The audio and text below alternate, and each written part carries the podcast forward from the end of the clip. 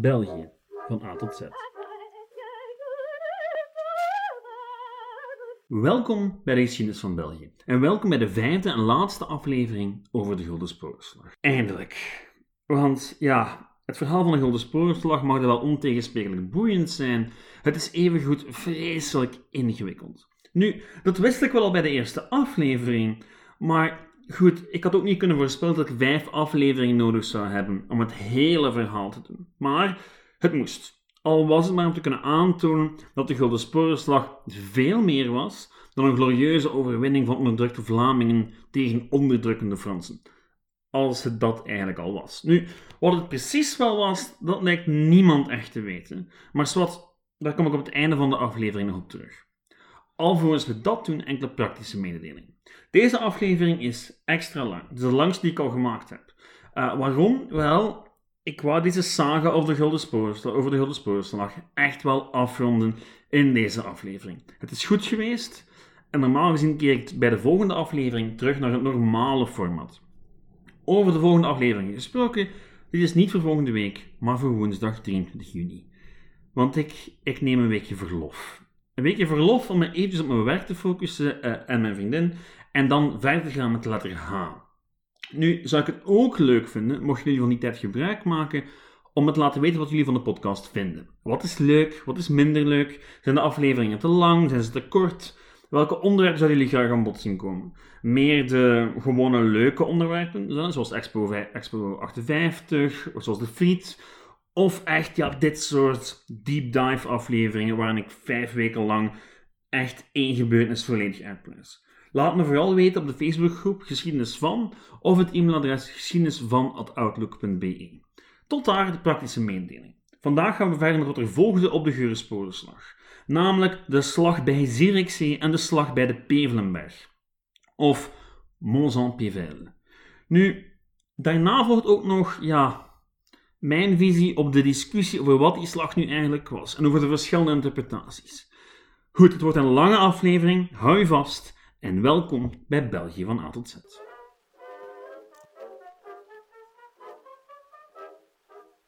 Goed. Vorige week waren we eindelijk bij de beruchte veldslag zelf aanbeland. De veldslag bij de Groeningencounter, die we vandaag de dag collectief de Gulden Sporenslag noemen, maar eeuwenlang simpelweg de Slag om Kortrijk genoemd werd. En die slag werd op redelijk overtuigende wijze gewonnen door de Vlaamse strijdkrachten. Maar daar eindigde die oorlog niet mee. Die oorlog ging door. Um, laat ons eventjes een pauze nemen van het krijgsgeweld, om nog eens uit te zoomen en, te kijken naar de bredere diplomatieke situatie in 1303. Want Philips mocht er op het slagveld dan wel slaag gekregen hebben. Zijn diplomatieke verwezenlijkingen zorgden ervoor dat de Vlamingen niet altijd veel voordeel zouden kunnen halen uit de situatie. Want natuurlijk keerden die Vlamingen zich in 1303 nog maar eens richting de Engelse koning in de hoop een bondgenootschap te versieren tegen Philips de Schone. En Edward, ja, die had geen goesting meer. Meer zelfs, die was dat continue gebakkelei met Frankrijk eigenlijk grondig beu. Al helemaal omdat hij nog steeds niet had kunnen afrekenen met die weerbarstige schotten. En dus sloten Edward en Philips in mei 1303 een akkoord. De Engelse kroonprins werd uitgehuwelijkd aan de Franse prinses Philips beloofde te stoppen de Schotten te steunen tegen Edward en Edward beloofde de Vlamingen niet te steunen tegen Philips. Een mooi akkoord, zo lijkt het, al zou het uiteindelijk wel leiden tot de Honderdjarige Oorlog.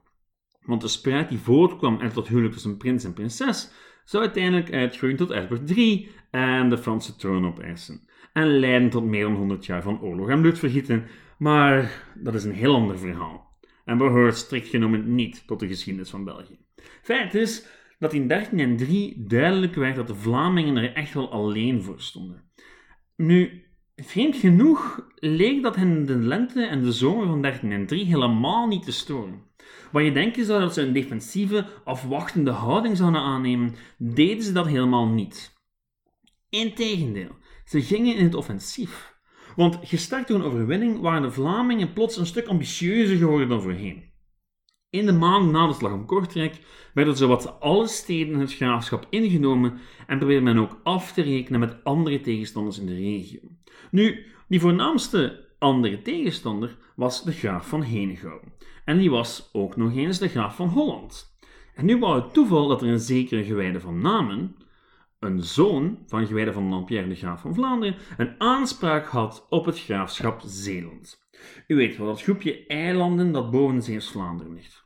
Nu, gewijde van Namen, of gewijde van Dampierre, was eigenlijk een van de redelijk succesvolle aanvoerders van de opstandelingen. En gesterkt door de overwinning bij Kortrijk besloot Gewijde, met steun van de Vlaamse steden, om zijn kans te wagen en een invasie van Zeeland in te zetten. En een overwinning zou dan ook betekenen dat het hele gebied in Vlaamse handen zou komen. Wat zou willen zeggen dat men ja, veel meer handel zou kunnen drijven, dat men zich geen zorgen meer zou moeten maken om Zeeuwse kapers en piraten, en dat de gehate Avesnes een serieuze knauw zouden krijgen. En bovendien bevonden zich in de Vlaamse rangen ook een heleboel verbannen Zeeuwen, die nog een eindje te pellen hadden met de Avesnes. Zo ook een zekere Jan van Renesses. U weet wel, die aanvoerder die met de reserves eigenlijk de slag bij Kortrijk redde, net op het moment dat ze op het punt stonden hem te verliezen. Nu goed, die ging samen met Gewijde van Namen richting Zeeland. En zowaar, bijna overal waar Gewijde van Namen landde in Zeeland, gingen de stadspoorten voor hem open. Inclusief Middelburg, waar Gewijde van Namen zichzelf tot graaf van Zeeland uitriep. Er was echter nog één stad die trouw bleef aan de Avesnes, Zierikzee. En laat dat nu een heel strategisch belangrijke havenstad zijn.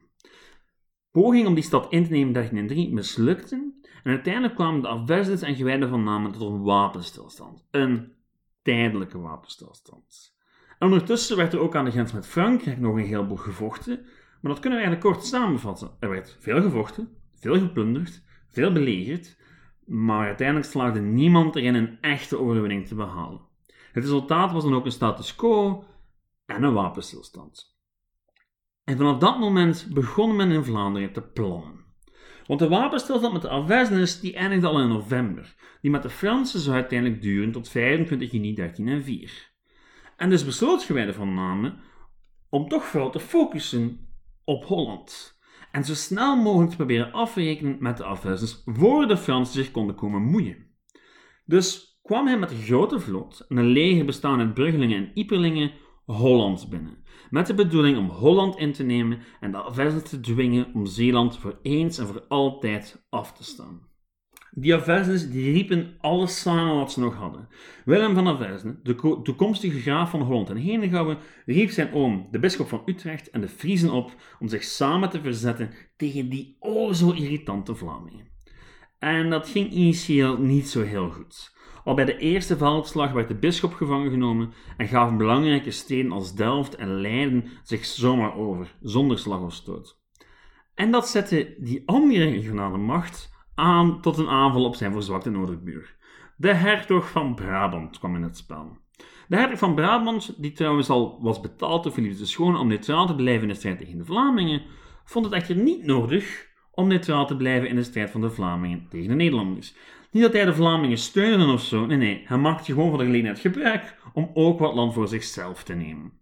En de toestand werd nog hopelijker, nog hopelozer voor de Avesnes, toen ook Utrecht een prooi viel aan van namen.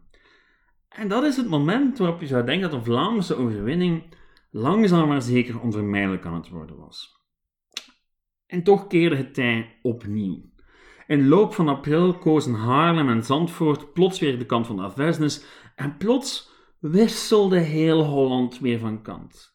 En Gewijde van Nama had dan nog wel Utrecht en het meer van Zeeland in handen, maar het was wel duidelijk dat dat niet gedaan was. En dat was een probleem, want langzaam maar zeker waren de Fransen zich aan, zich aan het klaarstomen.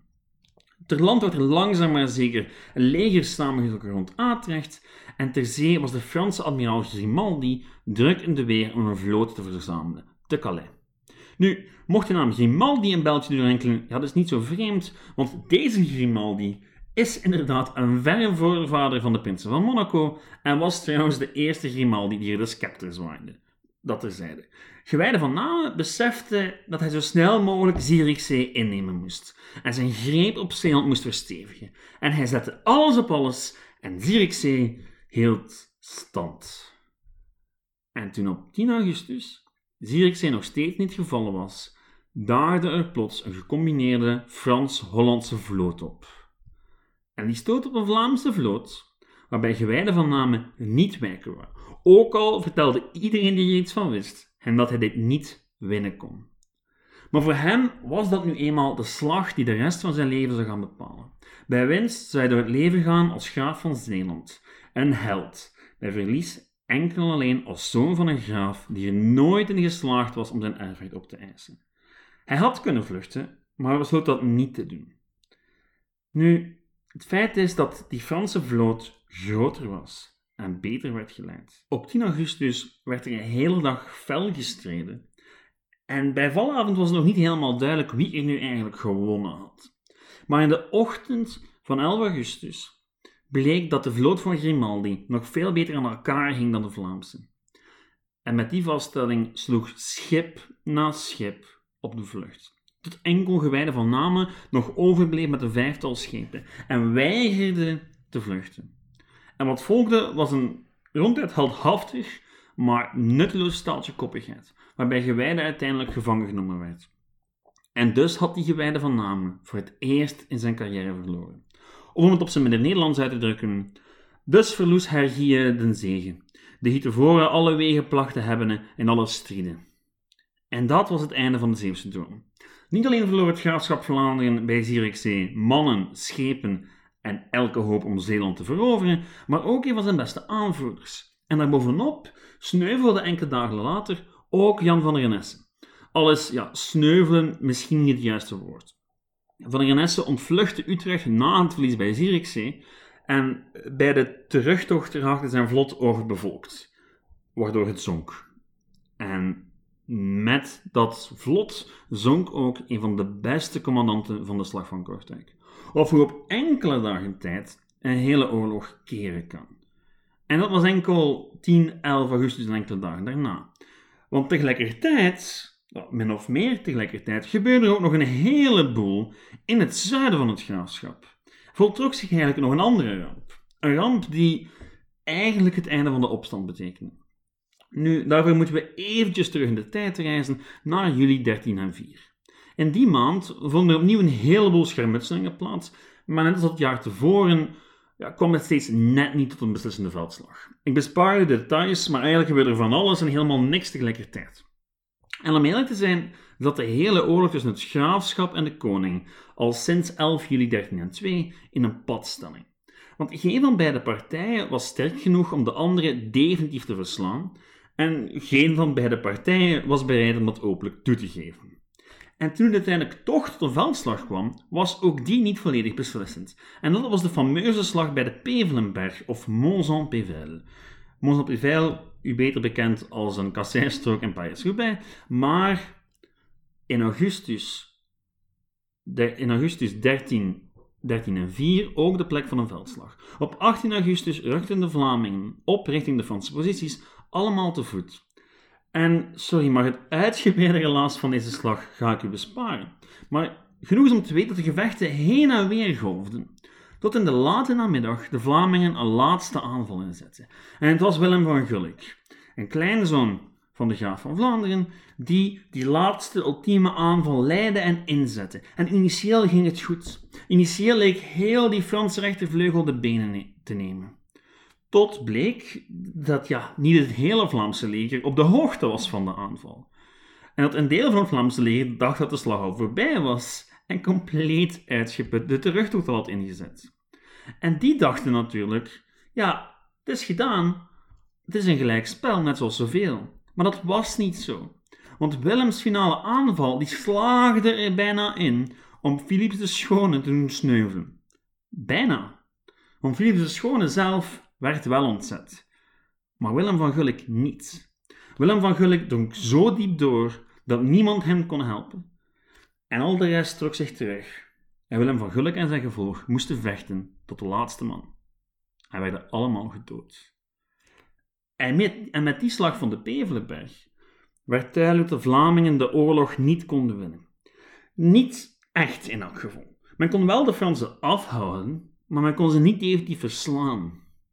En dan was het aantal slachtoffers aan beide kanten ongeveer even groot. Toch waren het de Fransen die, die daarna de overwinning opeisten. Feit is dat de slag voor beide kampen een aderlating was en geen van beiden nog veel mannen, geld of energie over had om de strijd verder te zetten. En dus werd er uiteindelijk onderhandeld over vrede.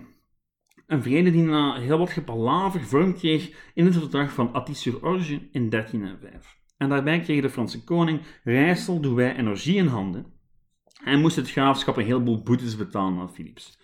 Dat was een zware prijs om te betalen, maar daarmee herstelde de familie Dampierre wel haar greep op het graafschap en bleef het semi-onafhankelijk van de Franse kroon. Niet dat dat betekende dat het plots koek en ei was tussen het graafschap en de koning.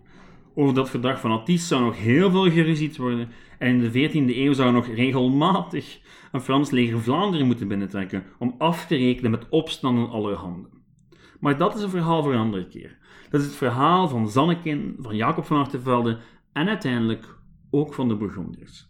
Feit is dat het graafschap erin slaagde de Franse bezetting van 1300 te overleven, ook al was er van een volledige overwinning helemaal geen sprake. Tot daar het historische verhaal.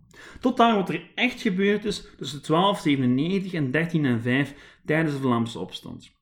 Als je alle vijf afleveringen beluisterd hebt, dan weet je dat het een heel ingewikkeld conflict was met een schier eindeloze cast aan personages en partijen. En nu zou ik het willen hebben over wat er men er later van gemaakt heeft. Want ja, gebeurtenissen en feiten zijn één ding. Geschiedenis is nog iets anders. En daar is de Grote Sporenslag een uitstekend voorbeeld van. De feiten zijn dat er op 11 juli te Kortrijk gevochten werd tussen twee legers, daar heel veel mensen bij omkwamen en dat het slechts één van de verschillende veldslagen was in een groter conflict. Dat zijn de feiten. En dan heb je de verschillende betekenissen die aan zo'n veldslag gegeven worden. Ik zet er drie op een rijtje: een militaire, een politiek-sociale en een nationalistische. En al die betekenissen die zijn later gegeven aan de slag, en dan vooral in de 19e eeuw, zoals het geboortetijdperk van de hedendaagse geschiedschrijving. Tegen de 19e eeuw kon men al eeuwenlang beschikken over allerhande bronnen die in breed en in het lang over de slag en het conflict berichten. En daar kwamen ook de citaten uit die ik de voorbije afleveringen binnengesmokkeld heb.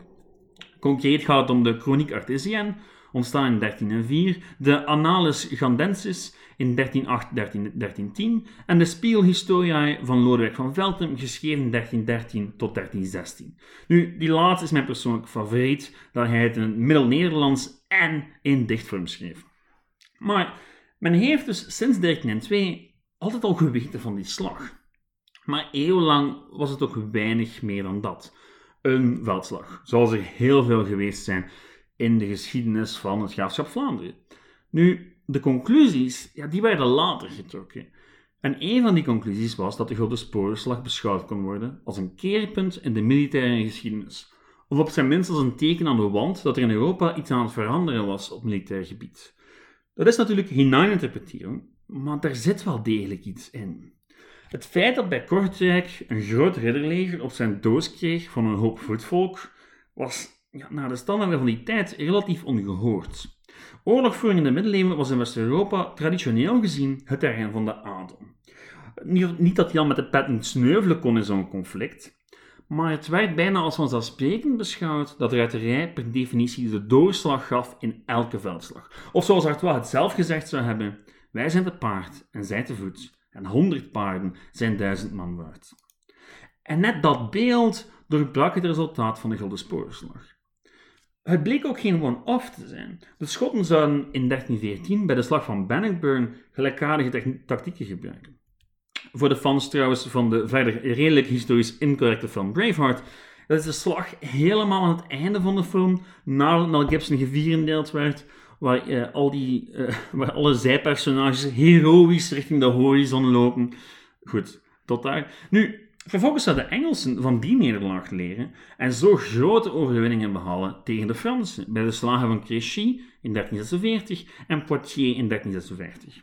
En de Gulden Sporenslag zou zo de infanterie-revolutie hebben ingezet, waarbij oorlogsvoering niet langer louter het terrein van de adel was, maar dat je ook met boeren of stedelingen een veldslag kon winnen, die trouwens ook veel minder moest betalen.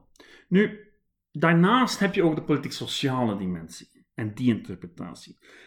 Het is je misschien al opgevallen dat voor een oorlog tussen een graafschap en een koninkrijk ik het verdacht veel had over steden en ook over gemeentepolitiek. En dat de interne conflicten binnen de steden een grote rol speelden in de oorlog. Zowel voor het echte conflict, tijdens de oorlog en eigenlijk ook al bij het sluiten van de vrede en bij de herstelbetalingen. De Golden Sporenslag komt er eigenlijk nooit als er in Brugge geen massale opstand van de ambachtslieden komt. In Kortrijk, Rijssel, Gent en andere werd er constant gestreden om de macht tussen de poorters en de ambachtslieden. En elk kamp had zijn eigen bondgenoten op het nationale of internationale niveau. Nu, feit is dat aan het einde van het hele conflict in een heleboel steden de ambachtslieden eindelijk politieke macht hadden weten te verwerven. Politieke macht die ze gebruiken zouden en die in de eeuwen die volgden nog een heleboel vorsten hoofdpijn zouden bezorgen. Die omslag zou er zonder het conflict tussen graaf en koning misschien ook wel gekomen zijn. Feit is dat het conflict alles in een stroomversnelling zette en de gewone ambachtslieden plots veel meer noten op hun zang hadden dan tevoren. Ze hadden lokale tegenstanders en de koning van Frankrijk kunnen uitdagen en op meer dan één gelegenheid weten te verslaan. En die macht zouden ze proberen uit te oefenen. Maar dat is echt wel voor een andere aflevering. Goed, dan is het nu tijd om ons te buigen over de nationalistische betekenis van de Gulden Sporenslag. En ja, dat is met voorsprong de meest bekende, maar eigenlijk ook wel de boeiendste betekenis. Pas in de 18e en 19e eeuw kreeg 11 juli 1302 de betekenis die ze vandaag de dag voor veel nog heeft. Die van het kleine, maar dappere Vlaanderen dat zich verzette tegen het machtige koninkrijk Frankrijk en wist te winnen. Die romantische schijn wordt aan de slag gegeven tijdens, wat dacht u, de romantiek. En tegen die tijd kennen men in België ook wel iets van het concept vrijheidsstrijd. Dat met de Brabantse omwenteling, de Franse revolutie, de boerenkrijg en de Belgische revolutie in het achterhoofd, was het maar al te makkelijk om die slag op de als een vroeg voorbeeld van de eigen revolutie te beschouwen. En bij gevolg dus een heleboel eigen waarden en normen op het verleden te projecteren. Waarden en normen waar de gemiddelde goedendagdragende strijder weinig mee gehad zou hebben. De Golden Sporenslag werd in die manier van denken een van de vele episodes in de nationale geschiedenis waarin het volk steeds voor zijn eigen vrijheid opkwam en onafhankelijkheid probeerde te bereiken. Niet als het ja, verschrikkelijk ingewikkelde conflict waar de Vlamingen vaker wel niet verdeeld waren en elke vereniging per definitie tijdelijk was en louter uit politieke of economische motieven. Nee, het mag duidelijk zijn, het nationalisme van de 19e eeuw had weinig te maken met de realiteit van de 14e eeuw. Want hoewel Bruggelingen en Gentenaars bijvoorbeeld wel vaak samen te strijden trokken tegen een gemeenschappelijke vijand, lagen ze even vaak met elkaar overhoop. En zelfs als ze samenwerkten, verliep dat vaak niet zonder slag of stoot. Toen het Vlaamse leger in 1304 erop uittrok, liep het enkele dagen vertraging op, omdat Bruggelingen en Gentenaren het maar niet eens konden geraken over wie er vooraan het leger mocht lopen. Ze raakten zelfs slaags. Er moest als een kleinzoon van de graaf van Vlaanderen aan te pas komen om te onderhandelen en een compromis uit de verband te slepen. Dus ja, eensgezindheid was er misschien niet echt altijd. Nu, als de Sporenslag uit publieke overlevering een mythe is, dan wordt de vraag natuurlijk wie die mythe heeft uitgevonden. En geloof het of niet, maar we hebben daar een sluitend antwoord op. Ene Hendrik, Hendrik Conscience. Niet dat hij de eerste was die de Gouden Sporenslag inpast in een nationalistisch discours, maar wel degene die de meeste impact heeft gehad. Zijn De Leeuw van Vlaanderen van 1838 was een roman die de slag in het collectieve geheugen ja, vestigde. En die roman paste ook perfect in een nationalistisch, nationalistisch discours. Nog geen Vlaams, Vlaams discours, maar een Belgisch discours. Want Conscience, ja, die was eigenlijk een oud strijder van 1830, van de Belgische Revolutie, en ook schrijver van een geschiedenis van België. En die stelde de vrijheidsstrijd van de Vlamingen in de 14e eeuw gelijk met die van de Belgen in 1830. Nu, koning Albert I zou aan het begin van de Eerste Wereldoorlog trouwens hetzelfde doen. Het is een, een mooi narratief. Conscience's boek is trouwens, en dat moet ik wel even zeggen, een prachtig fictieboek. Dat vol staat met dingen die helemaal niet of waarschijnlijk niet gebeurd zijn. En die sommige figuren veel halhaftiger deed lijken dan ze in werkelijkheid waren. Bij Conscience bijvoorbeeld ja, reed Robert van Bethune hoogpersoonlijk rond op het slagveld. Terwijl die daar in werkelijkheid zeker niet was. Uh, de koning en Breidel ja, die waren helemaal niet te Brugge ten tijde van de Brugse metten. En die laatste Breidel was volgens de originele bronnen vooral een moordenaar en plunderaar en niet zozeer een vrijheidsstrijder. Consciences boek mocht dat wel fictie zijn. Haar impact op ons beeld van de Gulden Sporenslag is helemaal geen fictie. De Gulden Sporenslag was in het midden van de 19e eeuw vooral een symbool van het verzet. Het verzet van het kleine, vrijheidslievende België dat zich verdedigen moest tegen de bedreiging van een grote, expansionistische buur. Redelijk relevant in de jaren 30 van de 19e eeuw, toen grote broer Frankrijk nog met begeerige ogen naar het jonge België keek.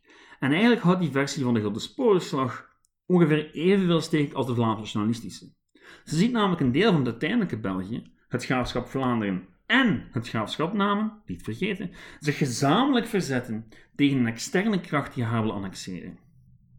Langzaam maar zeker echter gaat de betekenis verschuiven. Naarmate de Vlaamse beweging zich steeds verder ontwikkelt, gaat die zich de slag steeds meer toe-eigenen.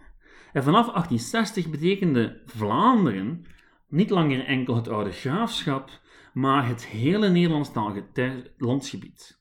En werd de strijd van het kleine graafschap, dat vandaag de dag enkel de provincies Oost- en West-Vlaanderen bevatten zou, ja, werd dat zogezegd de strijd van het hele Vlaamse volk en vereenzelvigde de Vlaamse beweging hun eigen strijd voor culturele en politieke rechten steeds meer met die van de Bruggerlingen, de Iperlingen en de Gentenaars op de Groeningenkouter.